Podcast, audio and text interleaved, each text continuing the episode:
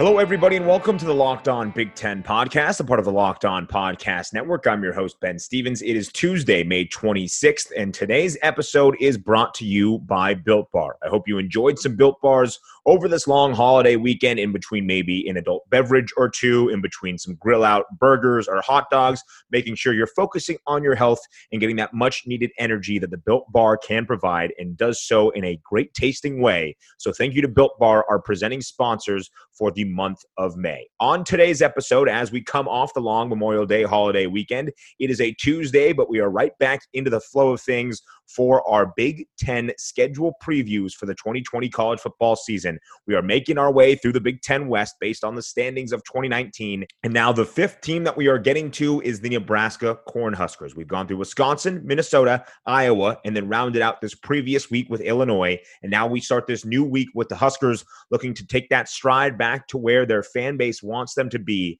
in year number three of Scott Frost's time in Lincoln, Nebraska. I promised him at the end of Friday's show, and that was a bold thing for me to do because I had not contacted him yet. But I promised you, Michael Severe, the man who knows Nebraska football and everything Nebraska related better than anybody I know, one of the co hosts I used to work with during my time living and working in Omaha. So Michael Severe graciously accepted, and here he is, Mike'l Severe breaking down Nebraska's 2020 college football schedule.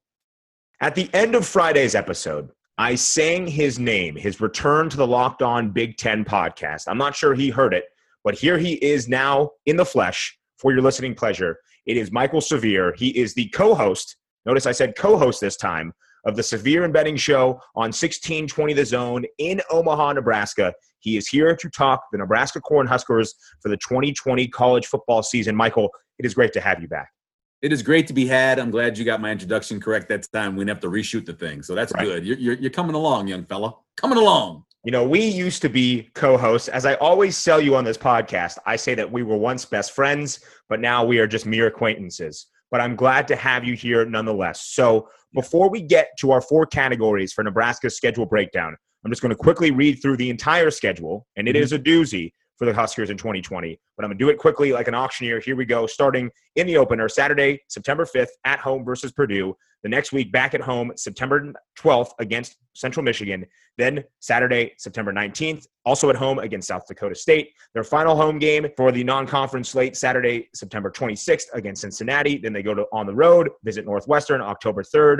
Back home, October 10th against Illinois. A bye week. Then back on the road, Saturday, October 24th at Rutgers. Then Halloween, possibly night, October 31st on the road at Ohio State, then back home Saturday, November 7th against Penn State, on the road against Iowa the next week, Saturday, November 14th. Another game on the road at Wisconsin, Saturday, November 21st. And finally, finishing on Black Friday, back inside Memorial Stadium, hosting Minnesota. Those final five games, whew, we'll get to that in just a moment. But Michael, this is the time of year yeah. where Nebraska fans, Nebraska media, everybody generally has a lot of positivity and hype towards the program. What is the sense right now as we head into the third year of Scott Frost's reign in Lincoln? Zero hype, zero positivity. Um, I think the only thing that we're hoping for is the season starts on time, September 5th, Memorial Stadium versus the Boilermakers. That's all we're hoping for.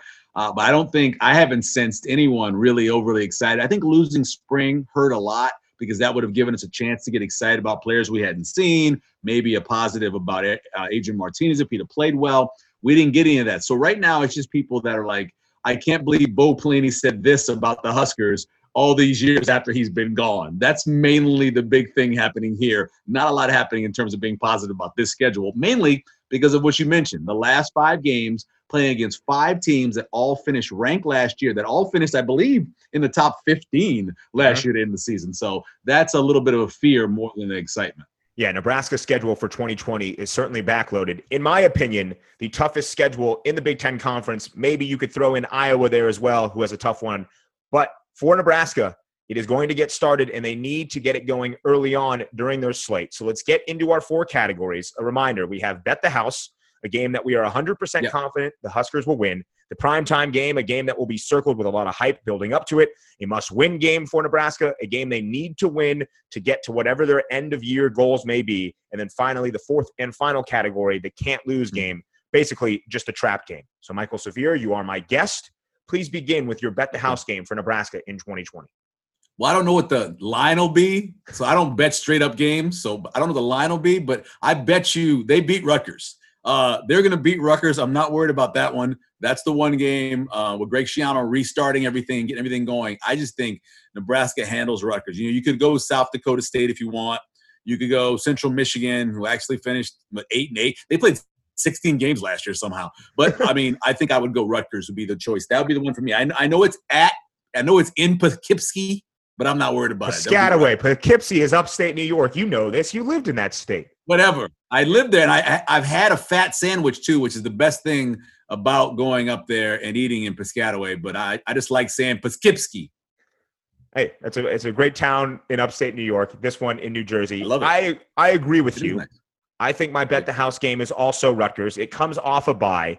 It is their final game they will probably be favored in for all yeah. of 2020 before they get into that final five game stretch to finish out the regular season. You mentioned Greg Schiano will turn things around for the Scarlet Knights, but it's going to take a couple of years. So I don't even care this is on the road. Nebraska will go and yeah. make a statement before they get to those final yeah. five games. And really, depending on what happens through the early part of their season, that game against Rutgers could decide if they're going to be a bowl eligible team come the end of 2020 because there's a real scenario looking at this schedule on paper, they lose all of those final five games. You know, you know what the big part of that Rutgers game is, right? You know what the big thing is. Oh, now we know. Right? Now we know. Well, the quarterback will probably be Noah Vedral, former Husker quarterback. If he goes there and wins that job, they could be going against Noah. And uh, Noah, uh, from what I understand, chose a team that he pl- that plays against Nebraska so he could play against Nebraska. So that could be a big part of that game. Ooh, that will be certainly a big part of that game because Noah Vedral yeah. not only played at Nebraska from Bishop Neumann, which is pretty close to Lincoln, also started his college career yes. following Scott Frost to Central Florida. Is that surprising to you at all that he wants to play yep. against Nebraska to show off, like, hey, this is what you guys missed on? Um, not surprised that he wants to play against Nebraska. Surprised he picked Rutgers to do it, uh, but probably the best chance he had to take a job. They do have obviously six scholarship quarterbacks on their team, by the way, uh, including a transfer from uh, Baylor mm. who hmm. may become a wide receiver because he's a really good athlete. But I think it's a good chance to win a job but it wouldn't be the place I would choose. I wouldn't choose to go to the worst Division One program over the course of the last five years. I wouldn't make that choice. But he has confidence in himself. He just wants to play, and he has a chance to go up. As you mentioned, it's a, it's a nice area. Now, here's the thing: Does Rutgers even play football this year? We we know the SEC's playing football. We know Ohio State's playing football. We know the Midwest is playing football. Is New Jersey, New York even playing football? We have no idea. So that's another weird way to choose a school that's in the middle of the worst part of the pandemic. That's a very good point. That's why I left that part of the country and I'm now back on the West Coast staying at my parents' house. That's a very, very good point. This is why we have yeah. you here to bring up points other people might not know. I try, but you're then you went to California. You went to California where they may not play any football either. Yeah, but you know, that's California. Golden State, we just ride the waves. Everybody's having a good time. So Michael and I are talking Nebraska. We're talking the Huskers. We're talking GBR. We're also talking Scott Frost. And Scott Frost himself, if you haven't seen any pictures of Nebraska's head man, is a built dude. So you know he is eating built bars because built bar is the best tasting protein bar ever. Yes, I said ever. There it is. It's a protein bar that tastes like a candy bar. It's coated in chocolate, 100% chocolate. It is soft, it is chewy, it is easy to eat, and it is everything you're looking for in a great tasting protein bar that also comes with numerous, numerous health benefits. It's perfect for the health conscious person looking to lose or maintain weight while indulging in a delicious treat. Bars are low calorie, low sugar, but they are high in protein and they are high in fiber. Take a listen to the flavor profile of Mint Brownie one of my favorite flavors. It's 15 grams of protein, but only 110 calories, only 4 grams of sugar, and only 5 grams of net carbs. But you get 15 grams of protein. That is incredible. That is what Built Bar is delivering to you. Low in calorie, low in sugar, high in protein, high in fiber, and I would add high in taste as well because it truly, truly tastes like a candy bar. I've been eating them just as a dessert treat for myself, not even worried about the health conscious part of it, but it works well for me and provides great nutrients. So when you go to builtbar.com and use the promo code locked on, you'll get $10 off your first order. When you use the promo code locked on, L O C K E D O N, at builtbar.com, you'll get $10 off your first purchase. Once again, promo code locked on for $10 off at builtbar.com. So, more with Michael Severe breaking down Nebraska's 2020 schedule coming up next. So you mentioned right. two of the teams to start off the season in those first three games Central Michigan at home and South Dakota State at home. Bet the house is 100% confident that Nebraska will win those games. What would you put the percentage at that the Huskers are victorious against the Chippewas and the Jackrabbits? Well, honestly, playing South Dakota State has never been an easy thing for Nebraska. Um, I'm going way back, too. They've had issues before with South Dakota State. There's so many Nebraska kids playing at South Dakota State. It's one of those games, as Bo Pelini said a long time ago, FCS, FBS, BFC. I don't know what league they play in. All I know is that I want to win the game. And that year, they ended up going into the second half and having to pull Taylor Martinez. I mean, yeah, Taylor Martinez out of the game because they were struggling offensively. Uh, South Dakota State came here a few years ago, brought Zach Zenner with them. Remember that? Zach mm-hmm. had over 200 yards rushing against Nebraska. So I would never just say easily win that. I, Central Michigan, I would say probably a 99% chance they beat Central Michigan. But because of the weird flukeness of South Dakota State, I wouldn't put more. I'd say like 80 20. That that game would actually make me nervous, really. Yeah. And it's the week, if I'm not mistaken, isn't that yeah. week before Cincinnati where you have a chance to play another team that could easily, yeah, Cincinnati could easily be a top 15 team when you play them because yeah. that team's probably going 11 and 1 if, at a minimum. So you may be looking ahead to playing the Bearcats as a top 10, top 15 team. So I, that game, that's my trap game. That scares me, South Dakota State. And we will get to the can't lose category in just a moment. I think that's a good point, though, because South Dakota State, okay. a lot of those kids from Nebraska, an FCF, FCS program that have maybe been overlooked by the Huskers a little bit, will be coming in to Memorial Stadium, probably playing a lot of friends and family, and trying to make a statement that, hey, you guys also passed mm-hmm. up on me. Here, we're going to give you your lunch money right here. So let's move on to our next category. Yeah. It is the prime time game for Nebraska in 2020. Who do you see that opponent being for the Huskers? Well, first of all, I hope they're playing in front of friends and family or playing in front of anybody. Because the idea of playing in front of an empty Memorial Stadium just makes me sad. Uh, the key, the key to this whole season, sadly, September 5th, 2020, Purdue. You have to win the opening game. We have seen the last couple of years for Nebraska what it's meant to lose games early, whether it was losing a game to weather against Colorado two years ago or going to Boulder and losing that game against Colorado last year. It devastated this team. And really, I think if they beat Colorado last year, you're probably took, looking at an eight and four team with that schedule. But on the other hand, they go five and five and seven because of the fact that they just did not have any momentum coming off of a game where their entire fan base, it felt like, went to Colorado and they still lost the game. So beating Purdue to open the season, whether it's a night game, mid afternoon, eight in the morning, I don't care. You've got to beat a Purdue team that I don't think is going to win more than five games this year. Um, I, I understand people love Brohm and they think he's great and everything. And they're bringing in, by the way, Bob Diaco to coach the defense and all that stuff. But I look at that team and I look at the schedule they're playing. They could be four and eight, five and seven in a heartbeat. So you've got to beat another team that's battling for bowl contention in your opening game. That's the most critical game of this season by far. The opening yeah. game against Purdue. I completely agree with that statement too, because you mentioned if you want to get to that next level, and Nebraska is all about taking that next step this year to get back to being a contender in the Big Ten West, you have to push aside some of the teams that you're yeah. along the same wavelength right now, Purdue being one of those teams, and to get them in your opener, boom, there it is. Also, you're bringing up all these little ties that are being featured in this game. Noah Vedral with Rutgers. You mentioned Bob Diaco, now the defensive coordinator at Purdue, was the defensive coordinator for Nebraska a few seasons ago. And also, he and Scott Frost hate each other. So that's going to be a lot of fun just in that aspect. Here's, here's how you think about it. You said a team at your same level. Think of it this way. Back in the day when you used to go to the bar, right? And you'd mm. be with your boys. Ah. And there was always a guy in your group who was kind of at your level in terms of talking to the ladies. There was nothing wrong with accidentally hitting his elbow so he spilled some beer on him during a part of a conversation where you're talking to some lady. Because all of a sudden now you've taken the next level of not being a klutz and maybe you win the battle. It's the same thing in football as it is in a bar late at night. See, this is why you are the legend that you are, in my opinion, because you can take things in the sports world and football talk and relate them back with some great analogy to that, something that everybody can understand. And that beautifully done right there, Michael. Beautifully, beautifully yeah. done. Thank you. So my prime time game, because we're talking excitement, I think it comes October 31st yeah. on the road at Ohio State. This game was game day last year, right? Yeah. What was the score last year? Do you remember the score off the top of your head? A lot, a lot to a little. That Yeah. was the final score. Yeah. Um, never is Ohio State their primetime game. It may be played in primetime. It may be the school the team with the highest number to the left of their name. But for Nebraska, this is the game that I listen. They could go nine and three in this season, legitimately with a lot of breaks. They're not beating Ohio State. No. So let's not even talk about Ohio State.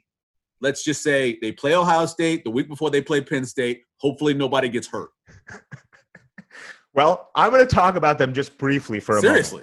I mean, I agree. I mean, all of the Okay, games that. I've ever seen All right, Nebraska ahead. play against Ohio State, there's been a lot of hype. They mostly have been in primetime. As I remember it and seeing it now, you know, you look out Memorial Stadium with the lights last year, and then Yeah. Jeff Okudah picked off Adrian Martinez, and it was pretty much over from that very early point in the first quarter.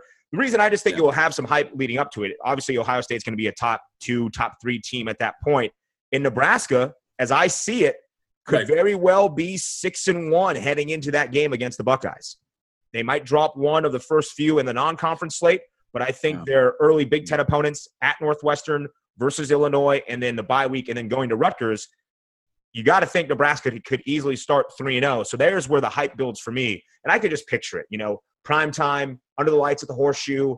We get a nice little drone shot over the stadium. Chris Fowler makes some kind of joke about Halloween and spooky night kind of thing. I don't know. For that reason, I put in the primetime game. Yeah. By no means do I think Nebraska wins, or the game probably might not even be competitive. But for me, you know, the primetime game is just exciting. It's just exciting to think about. Well, I've been saying this. They, they need to be five and two. If they're not five and two by the time Ohio State comes around, they need to shut the doors of the university with this schedule. I mean, seriously, if you're not five and two with this schedule, then you have some real issues and you don't want to play Ohio State. I don't think there's a chance in the world that ESPN puts this game in the prime time because they've seen the experience. Do you remember the game when Tommy Armstrong went out? That was in Oh. prime time. Do you remember the game last year? That was in prime time. You remember the game the year before that when they lost like 62 to 3. You dude, all those games were in prime time. This game is at 2:30. But by the way, the one game that Nebraska actually played Ohio State well two years ago, that was a 11, I believe an 11 o'clock game, Central, 12 o'clock noon, uh, 12 o'clock um, Eastern time, I think, if I'm not mistaken. And it actually was the best game they played against Ohio State in years. So for Nebraska's sake, don't put this at night. As we've learned as we've been going through these primetime games as well, primetime, especially in the Big Ten, can mean a lot of different things because of Fox's big noon kickoff, which is their biggest game. So technically, primetime could be That's right. early, and in that case, would maybe be helpful Yeah. for Nebraska. So Michael has alluded to it, but we get his official Nebraska record prediction for the 2020 season. Will Husker fans be happy to hear it? Eh, maybe so, but we get that record prediction coming up in just a moment. We move on to our next category. It is the must win category. You alluded to the game against Purdue pretty much being that for Nebraska. It's going to Yeah. be exciting, obviously, in the opener. Is there another team that you think the Huskers need to beat to get to where they want to get to at the end of the year? Whether that's a bowl Yeah. game, whether that's an eight and four season, whatever the end goal may be, who is the must win game for Nebraska in 2020 other than the Boilermakers? Yeah. Well, Ben, it's not this year and next year. It's not going to be Black Friday, right? So they're not playing Iowa this year or next year on Black Friday. Right. Minnesota's now the Black Friday game for the next two years. But every single year that Nebraska puts on cleats, every year they hook up their shoulder pads, every time they put a helmet on, beat Iowa. You've got to beat the Hawkeyes. Not only is it your neighbor, not only do your fan bases dislike each other, but now they're coming over here and taking your players, Whew. right? I mean, taking Noah Fant was one thing. They went over here and got and Johnson recently to go to Iowa. Now you really hate them. Now you really are disgusted by them. You got to beat Iowa every single year. I don't care if it's 2091. The game that you need to win is against Iowa. That's the game you need to win. Beat them. I don't I don't even know if I should say anything because I got chills right now. My blood is boiling.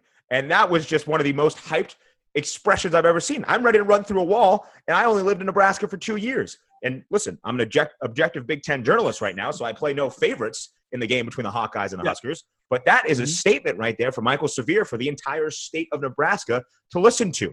Now, I ask you because you bring the excitement for that game. What do you think Nebraska's chance is at winning against Iowa this year? Well, we've gone through over on the morning show with uh, Damon. We've gone through all of Nebraska's Big Ten schedule and went through Michigan and Michigan State on the other side. And honestly, I think Iowa could be a seven and five team this year. Now, mm-hmm. I believe I'm not mistaken. They're seven and a half for their total. Uh, Damon picked nine. I picked seven because I know that Kirk Ferentz has done okay when he's had a first year starting quarterback. I know they've been okay. But I look at this year and I say, I like Spencer Petras coming out. I thought Nebraska, I know Nebraska offered him. I liked him. But I think there's going to be a drop off. Not only do you lose Spencer Petras, but you lose the best tackle, in my opinion, in the draft in Tristan Wirfs. Mm-hmm. I think at the same time, you look at that defense, they lost real leaders. Geno Stone was an amazing play, playmaker back there in the secondary. You lose him. You lose AJ Epenesa, obviously. I think Iowa takes a step back and they go seven and five. One of their losses this year, believe it or not, and it hadn't happened since 2014, is to Nebraska. Ooh, there we go. I completely agree with everything you said there, though. Yeah, Spencer Petras will come in. I think he's a drop off from Nate Stanley just because of how much experience Nate Stanley had under center. But I really point to the defensive side of the ball like you as well. And it's yeah. at every level. You have Geno Stone, who was their leader on the back end. You have an athletic corner, Michael Ojemudia, who's now in the NFL. Mm-hmm. At linebacker, Kristian Welch, who graduated. He yeah. was their leading tackler last year. And then, of course, yeah. losing AJ Epenesa, there's a lot of holes to fill along that defensive front and pretty much the entire defensive unit for Iowa. So I think this game is more competitive than it's been in years past. And last year, obviously, was a great game. Came down to the wire. Keith Duncan blew the kiss, whatever. We know what that's like for Nebraska fans. We don't need to relive it. So for me, yeah. my must-win game. Yeah, there it is. Beautiful. That's you. You couldn't see it because podcasting is an audio medium. But Michael just did a beautiful rendition of Keith Duncan's kiss to Nebraska sideline after the game-winning field goal. Like you, I agree that Purdue in the season opener is a must win game for Nebraska in 2020. Because if you don't, like you mentioned, yeah. it kind of derails the season. It brings all the excitement that you had leading into it and pushes it away. And then it's like, okay, how can we rebound here against Central Michigan, try to win this game, try to win South Dakota State? But if you start against a good Cincinnati team, who's also my tiebreaker for the must win category, you could easily start two and two if you don't win those games against mm-hmm. Purdue and Cincinnati and that is a huge detriment, especially when you look at how backloaded the schedule is for Nebraska to get to a bowl, to have some positivity to end the year. So my two must-win games, kind of a tie: Purdue in the season opener, and then Cincinnati that fourth week in their final non-conference game. Cincinnati is a dog. You mentioned they could be a top 15 team by the time the Huskers play them that fourth yeah. week of the season. Last year, an 11 win team. Their only losses were against Memphis yeah. twice and then Ohio State early on in the year, and they rebounded from that, and then absolutely shellacked Boston College yeah. in their bowl game. So they build a lot of confidence coming into 2020. Cincinnati is not a team that can be overlooked by any means. I don't think smart football fans will look at that game against the Bearcats and say, "Oh, that's a must-win and an easy win for Nebraska." Because honestly, I think I give the edge to Cincinnati, but I think mm-hmm. true smart Husker football fans will say this is a huge game and it's going to be a very tightly contested game against Cincy. Cincinnati's favored by three in the preseason line, so most people think that you know they're the favorite in the game. Um, I just don't think it's must win because if Nebraska goes six and one to start the season and the losses to Cincinnati, I don't think anybody's sad. Right. Nobody's losing their mind if that's the case. If you lose one game to start the season, it's to the one team that you're probably going to be an underdog against. I think it's fine. So yes, you want to win that game. You don't ever want to lose to a non-power five team, in my opinion. But at the same time, if that was the one you would lose, I think you could accept it as a Husker fan. That's why I was a little conflict, conflicted putting that as my must win because of the great reasoning you just pointed out. And also, I don't think Nebraska wins that game. So, kind of tough to say a must win when the team most likely does not win. Anyway, we move on to our fourth and final category. The can't bet the under. Game. Bet the under in that game. Bet the under in that game. I bet the under in that game. That game will not reach 45 total points. Listen, for all the fans of the Locked On Big Ten podcast, Michael Severe is a betting man and a very smart betting man. So if he gives you advice, even this early on in May, you listen to it and you listen well. Our fourth and final mm. category, the can't lose game, the trap game for can't Nebraska lose. in 2020. You mentioned it early on that you think it could be South Dakota State. Is that what you're sticking to right now? No, I would go. So the one every year that I think of and I worry about is Illinois because Nebraska almost every year is going to have more talent than Illinois is. And I don't know how great of a coach overall Lovie Smith is. Great defensive coach, mm-hmm. um, and usually a pretty good recruiter. Although he hasn't been doing anything this recruiting season yet. But Illinois is usually every year for me kind of the trap game because it's always set up in a spot where I feel that that Illinois could sneak up on Nebraska. Now there's no sneak up here. You go to Rutgers the next week. It's not like you're worried about looking ahead. But there's something about the way Illinois plays Nebraska that they always seem to do okay offensively. They kind of put a scare in Nebraska, especially over the last five or six years. So that's the one I look at out of this whole schedule. It's right in the middle. It's a game that I think when people are going through win, loss, win, loss, whatever, they've already said win. And so that's the one I would say more than anything else that that could be a trap game for me in, in Illinois. Obviously, South Dakota State, they should beat them. But South Dakota State's in a spot before Cincinnati that makes you a little worried. But it's Illinois for me most years.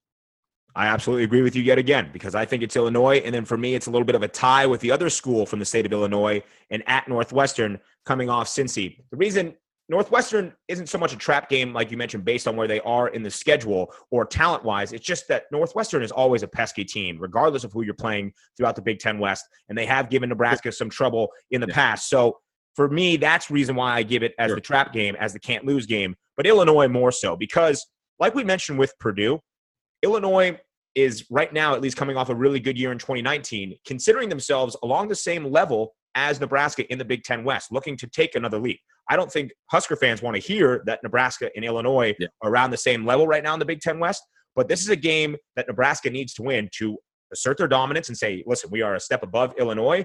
And when you look again, based on the schedule, these two games against Northwestern and against Illinois, and then you follow with Rutgers before you get to that daunting back half, these are games Nebraska needs to win and can ill hmm. afford to lose. Therefore, we get the must win and the can't lose because this is what could decide their bowl eligibility. These games, those three games right there, could make the difference between a five and seven team or a seven and five team that has a positive to end the year and gets to a bowl game.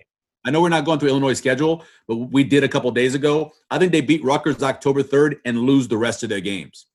Wow. I think their schedule for a stretch is the strongest schedule I saw in the whole West. They have they play in a row: Nebraska, Purdue, Minnesota, Wisconsin, Iowa, Indiana, Ohio State, and then finish with Northwestern. Northwestern is the only game I would I would even consider they probably win in that stretch. I think Illinois is four and eight at most, and Lovie's gone.